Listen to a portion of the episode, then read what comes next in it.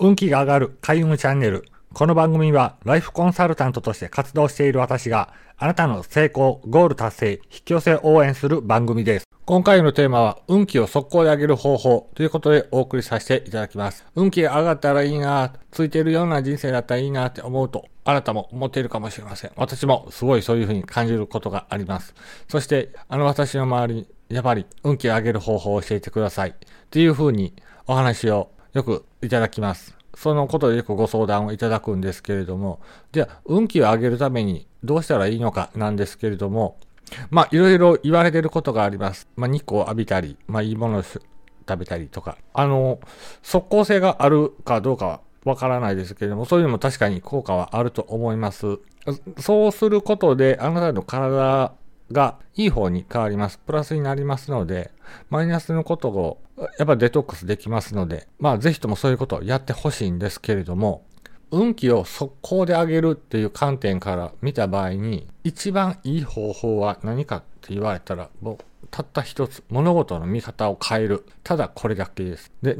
そもそもなぜ運気が悪いかって、そういうふうに感じるんかって言いますと、物事の出来事に対してマイナスの取り方をしてるからということが圧倒的に多いんですよ。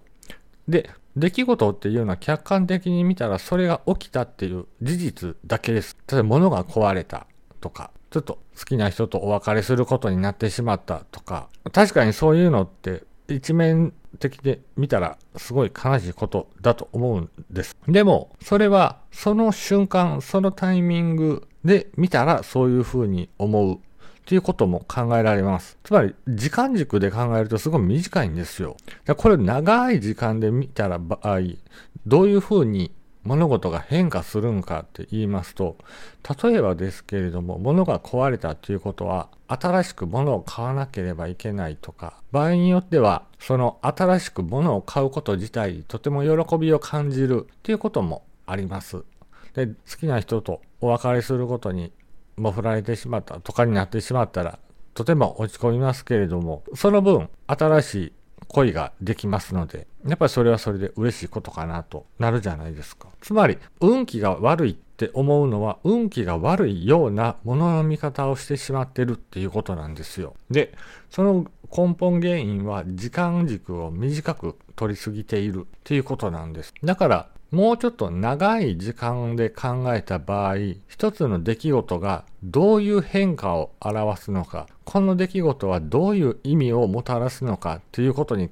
着目すると、きっと悪い面ばかりじゃなかったと思うんですよ。振り返ってみてください。こういうちょっと辛いことがあったから、後々いいことがあったということだって、あなたは経験したことあると思うんです。やっぱそういう時って運気がいいなって思うじゃないですか。確かに運気自体は気の流れなので十分ありえますけれども、それ以前に自分でコントロールできることって言ったら物事の取り方だけなんですよ。で、この物事の取り方っていうのがものすごく重要でして、どんだけいいことが起きても逆に物事を否定的に捉えてしまうと運気が上がらないというか、運気が低いと思ってしまいます。例えば好きな人に告白されて付き合うってなったとしても、別れることをあ、もうこの人がいなくなった私、もう生きていけないぐらい思ってしまうと、やっぱ不安が先立ちますし、たくさんお金を手に入れたとしても、減ることに恐怖を覚えたら、それはそれでマイナスですし、だから結局運気を上げるっていうのは、物の見方だけだと思っておいてください。いいように見るって決めた瞬間にあなたの運気は上がります。速攻で上がります。これをちょっとずつやっていくと人生ものすごいことになりますので、ぜひとも参考にしてみてください。本日は以上です。最後までお付き合いいただきましてありがとうございました。